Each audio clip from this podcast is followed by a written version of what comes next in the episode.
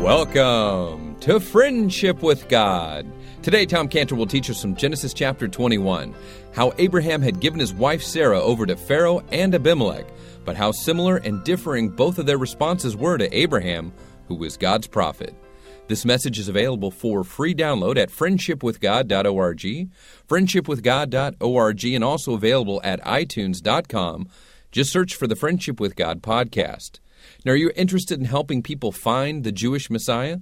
Well, you can by donating and supporting Jewish evangelism through Israel Restoration Ministries. Tom Cantor, our Bible teacher, is the founder of Israel Restoration Ministries. You can support Jewish evangelism by going to israelrestoration.org, israelrestoration.org, or call us now at 800 247 3051. Now, we have several teachings to offer you as our resource of the month.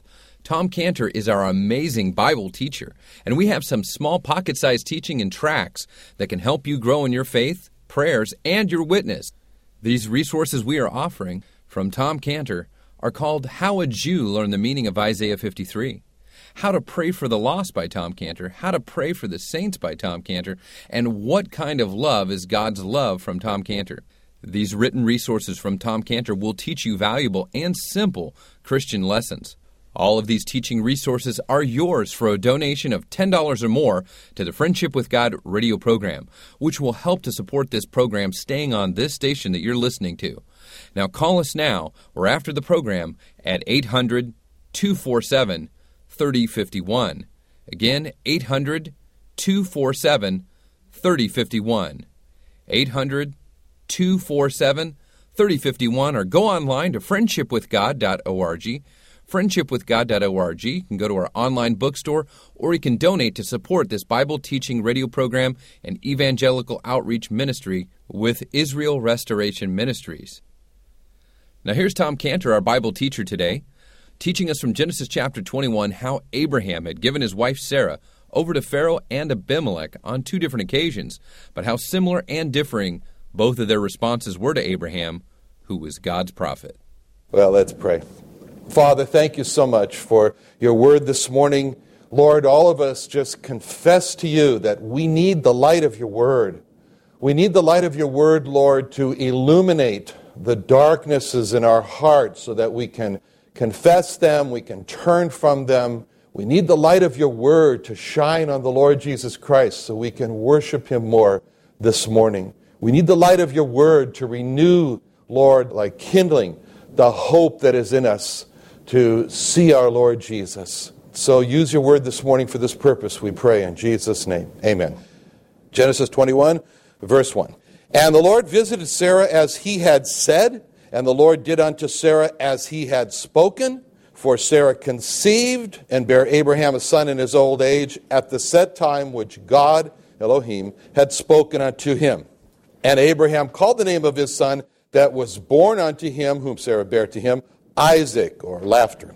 And Abraham circumcised his son Isaac, being eight days old, or at the eighth day, as God, or Elohim, had commanded him. And Abraham was a hundred years old when his son Isaac was born unto him. And Sarah said, God hath made me to laugh, so that all that hear will laugh with me. And she said, Who would have said unto Abraham that Sarah should have given children suck?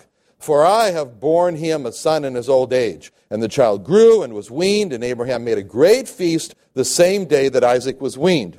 All right, now, in our last study, you remember how we studied and looked carefully at the person of Abimelech. Very important Gentile person, Abimelech, the king of uh, this uh, area there. This, he's a Philistine. And, you know, when we looked at Abimelech, it was just so easy for us to think of Abimelech like Pharaoh that we had studied in the past because both of them took Sarah into their harems. God warned both of them. But there really is a great difference between these two Gentiles uh, when we read about Abimelech because there's certain things that we read about Abimelech that we don't read about Pharaoh. I mean, Abimelech here was a man who knew how and did plead with God for his life. Here was a man who Abimelech who humbled himself before all his servants telling them about the great sin that he had committed. Abimelech, here was a man who got up early in the morning to fully obey God. There was a man, Abimelech, who went after Abraham and he, and he wanted Abraham to pray for him so that he could have life. He could receive life from God that God had promised to Abimelech if he could get uh, Abraham to pray for him. I mean, here was a man, Abimelech, who recognized that although he had every right to be infuriated against Abraham the Jew, Abimelech was a man who knew that he would only be blessed if he overlooked his own personal, uh, how he was offended, and his own personal anger against Abraham the Jew, and looked instead squarely at the promise that God had made about the Jew from Genesis 12:3, I will bless them that bless thee and curse him that curseth thee. So the key difference between Abimelech and Pharaoh is what Abimelech recognized about Abraham that Pharaoh never recognized about Abraham, and that's revealed to us. We haven't read it yet, but you can look down, you see it in verse 21 where it says, I'm sorry, verse 22, where it says, And it came to pass at that time that Abimelech and Phicol, or Pichol, uh, the chief captain of his host, spake unto Abraham, saying, God is with thee in all that thou doest. So even though it was for all the wrong reasons that Abimelech and Abraham met together, it was for all the wrong reasons, but nevertheless, when Abimelech met God, because of what Abraham had done to him, he heard these words from God that was in our last chapter, that very important verse, verse 7, where it says, God spoke to Abimelech, said, Now restore the man his wife, for he is a prophet, and he shall pray for thee, and thou wilt live, and if thou restore not, know that thou surely die. So those were very special words to Abimelech that he heard God say when he heard he's a prophet, He's going to pray for you and you're going to live. He latched on to those three points that here he had in his land a prophet of God. Here he had not only a prophet of God, he had a priest of God who could pray for him. And he could benefit by getting life. Those were like sweet music, sweet words to Abimelech. He really loved those because he heard God say that Abraham the Jew was a prophet. And for Abimelech, that meant that after a life of doing what's described in John 12 46, where it says that, where the Lord Jesus Christ said, I am come a light into the world, that whosoever believeth in me should not abide in darkness, shouldn't dwell in this state of darkness, shouldn't be consumed by darkness all around. No light, abiding in darkness. And Abimelech had spent his lifetime abiding in darkness. Life for Abimelech was just a day after day, just trying to survive. And as far as God was concerned, as far as knowing God as a friend, as far as ever being able to become a child of God, as far as having any assurance of having our sins forgiven, of having a home in heaven uh, after death, Abimelech was abiding in darkness. Those were all, he was an agnostic. He didn't know. He just said, I don't know. All I do is to sort of hope in the dark. That's a description of the lost today. They hope in the dark.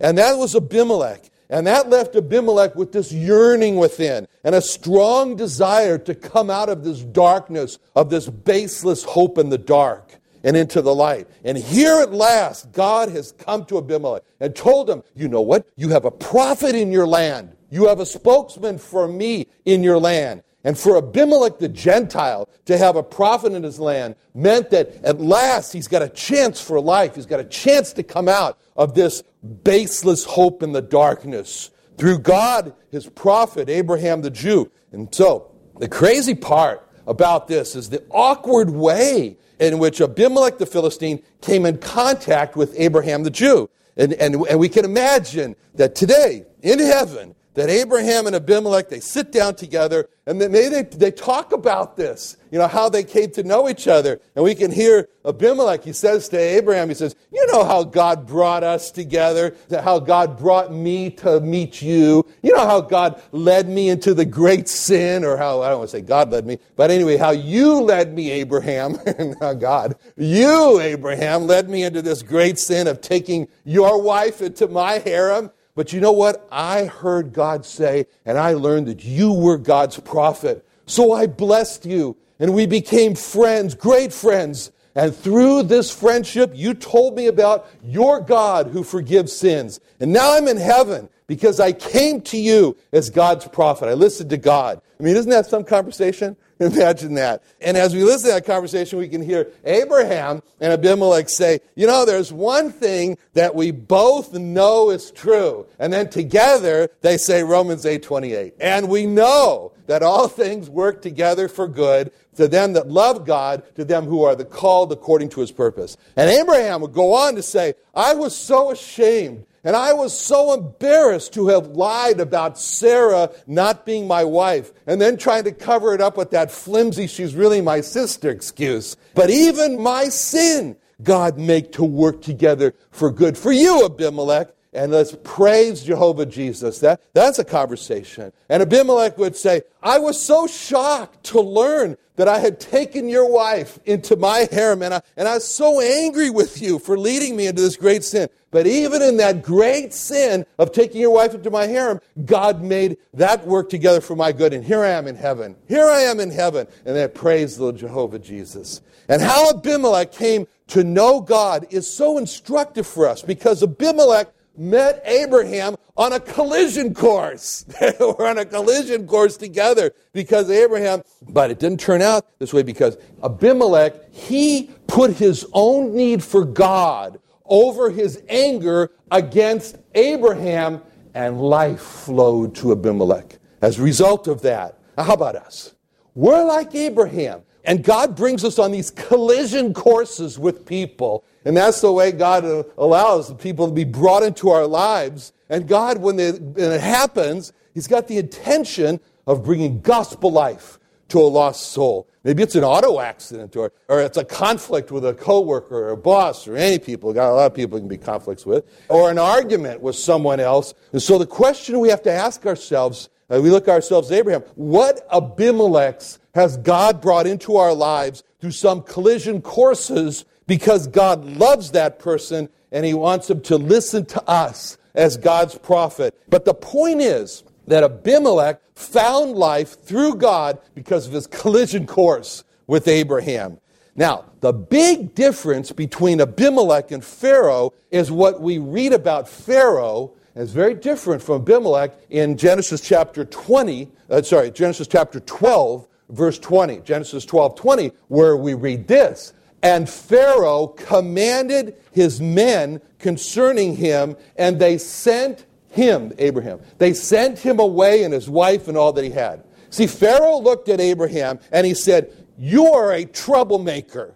And he said, and Pharaoh wanted nothing to do with Abraham. He wanted nothing to do with Abraham's God. He just wanted Abraham and Abraham's God to leave and especially leave him alone.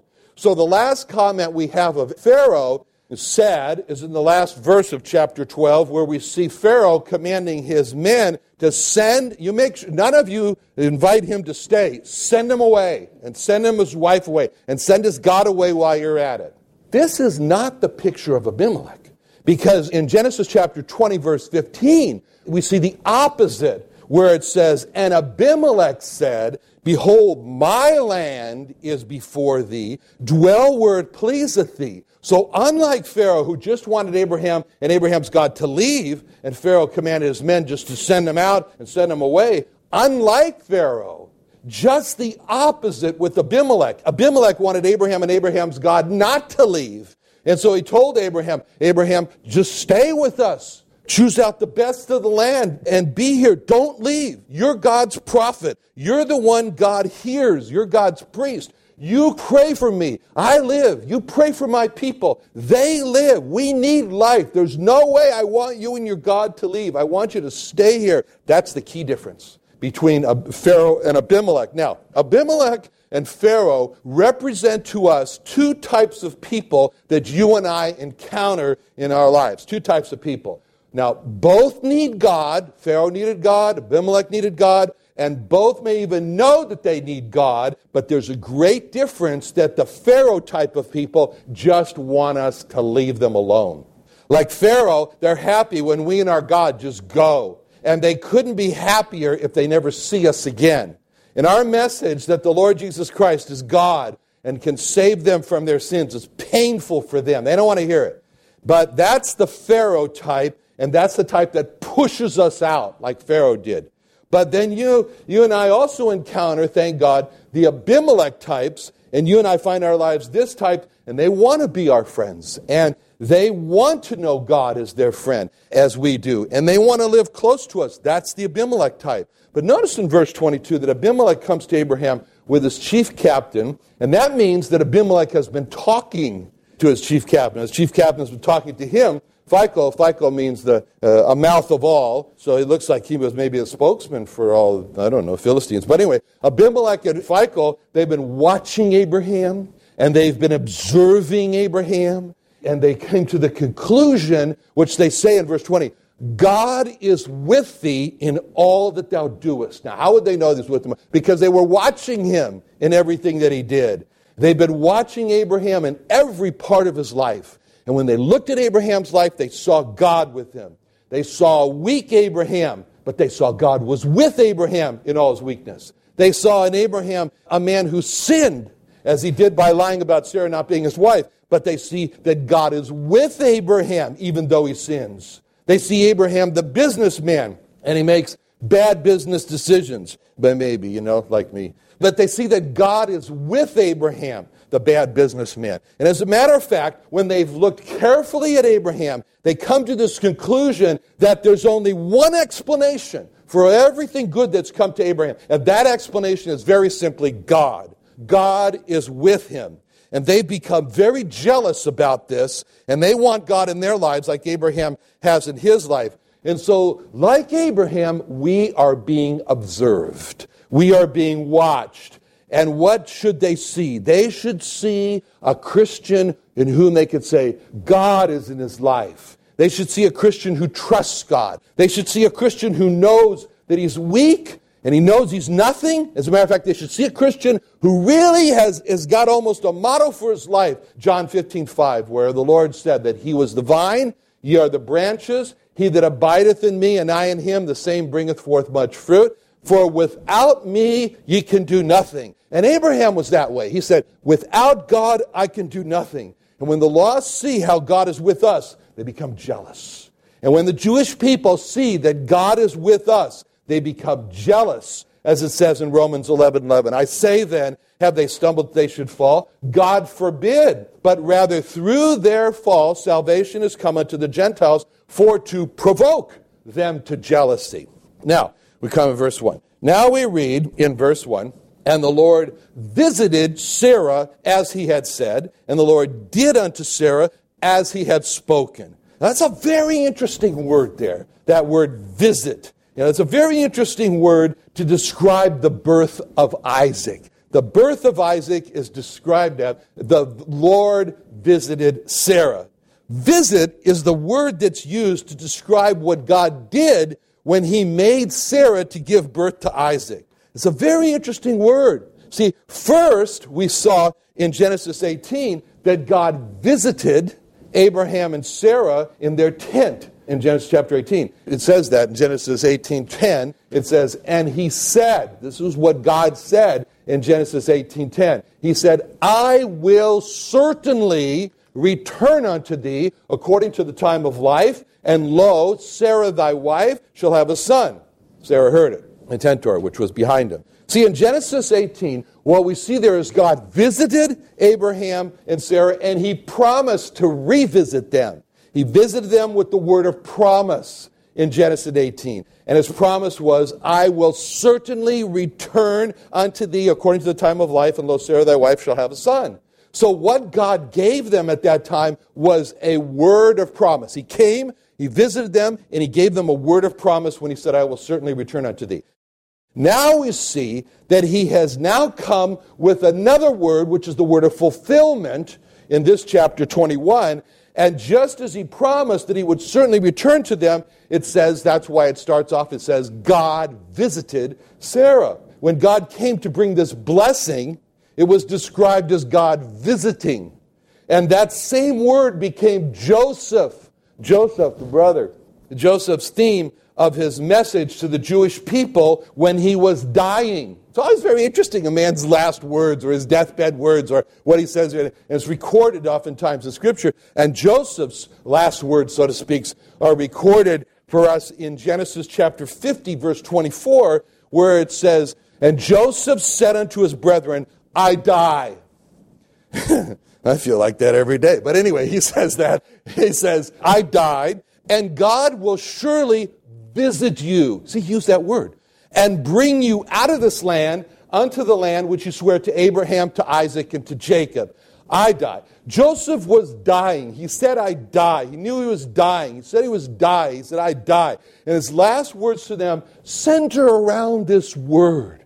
And it's a theme word that he uses over and over. He uses it several times. And it's the word visit. And he said, God will surely visit you. And he said that when God would visit the, his people, the Jewish people, his brothers and so forth, that he would bring them out of this land to the land that he had promised to give to the forefathers of Abraham, Isaac, and Jacob. Now, for the Jewish people who lived in the best land of Egypt, they lived off the fat of the land. You know, I, yesterday I was talking to my wife and I said, Well, I was really living high on the hog when I was young. And she said, How could you live high on the hog? I said, Yeah, I guess we never said that. I said, Okay, so I lived high on the lamb. But anyway, they were uh, living high on the hog there in, in, in, the, in the Goshen. Anyway, so they were living there, and they were living the best of the land of Egypt, just the best in the land of Goshen. Life was good. Life was very good for them. And the idea, I mean, they just got from Canaan where they were starving to death there. So the idea of thinking of leaving the land, no. Why would you want to do that? The Egyptian people were very good to them when Joseph was dying. The land was very good to them. I mean, their brother was in the high position there, and then they had good harvest. The land of Goshen is well, as it says, it's well watered and from the Nile. They had good houses, and they had life was good. What's to complain? What's to complain? Who wants to leave Egypt? Egypt's nice.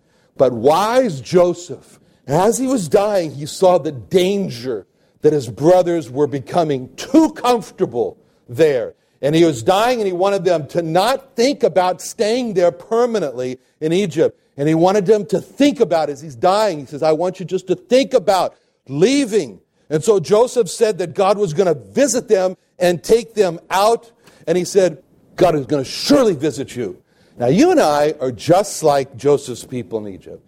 And like Joseph's brother, we're pretty comfortable here in the U.S. I mean, like Joseph's brother, it could be better, but it's not bad. It's not as good as us, but it's not as bad as others. I mean, life's good. What's to complain? I mean, Joseph's brother, we say the country's good to us. Like Joseph's brothers, we say our jobs are not bad, except for Jim McDonald. He has to work for me, but apart from that, it's all right. and like Joseph's brothers, we say, you know, who wants to leave? Who wants to leave? But our Joseph tells us in Luke 17 32 33, the Lord Jesus Christ says to us, Remember Lot's wife and the tragic end of her because she turned back and she said, I don't want to leave.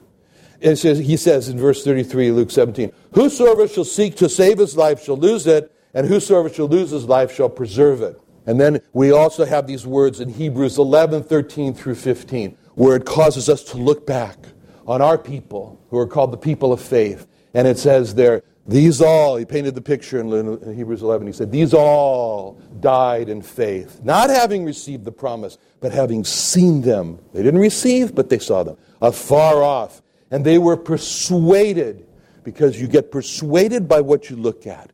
And they were looking, at the, they were persuaded, and they embraced them. And they confessed that they were strangers and pilgrims on the earth. For they that say such things declare, declare plainly that they seek a country. And truly, if they had been mindful of that country from whence they came out, they might have opportunity to have returned. Thank you for joining Tom Cantor and the Friendship with God radio program today. I'd like to give you Tom Cantor's contact information, but first, I want to remind you that we have several teachings and offers as our resource of the month from Tom Cantor. He's our amazing Bible teacher, and we have several resources including how a Jew learned the meaning of Isaiah 53, how to pray for the lost, how to pray for the saints, and what kind of love is God's love. These written resources from Tom Cantor will teach you valuable and simple Christian lessons. To get a hold of these resources for a donation of $10 or more, you can call us now at 800 247 3051. 800 247 3051. 800 247 3051. It'll help support the Friendship with God radio program and keeping this Bible teaching radio program on the air. 800 247 3051. Now, to write in for resources or to contact Tom Cantor by our P.O. Box, just write to Friendship with God, P.O. Box 711330. Again, P.O. Box 711330, Santee, California 92071. That's Santee, S A N T E E, California 92071. So again, P.O. Box 711 330, Santee, California 92071. So write Tom Cantor or go to friendshipwithgod.org to learn more about Tom Cantor or especially to learn more about having friendship with God. Thanks for listening.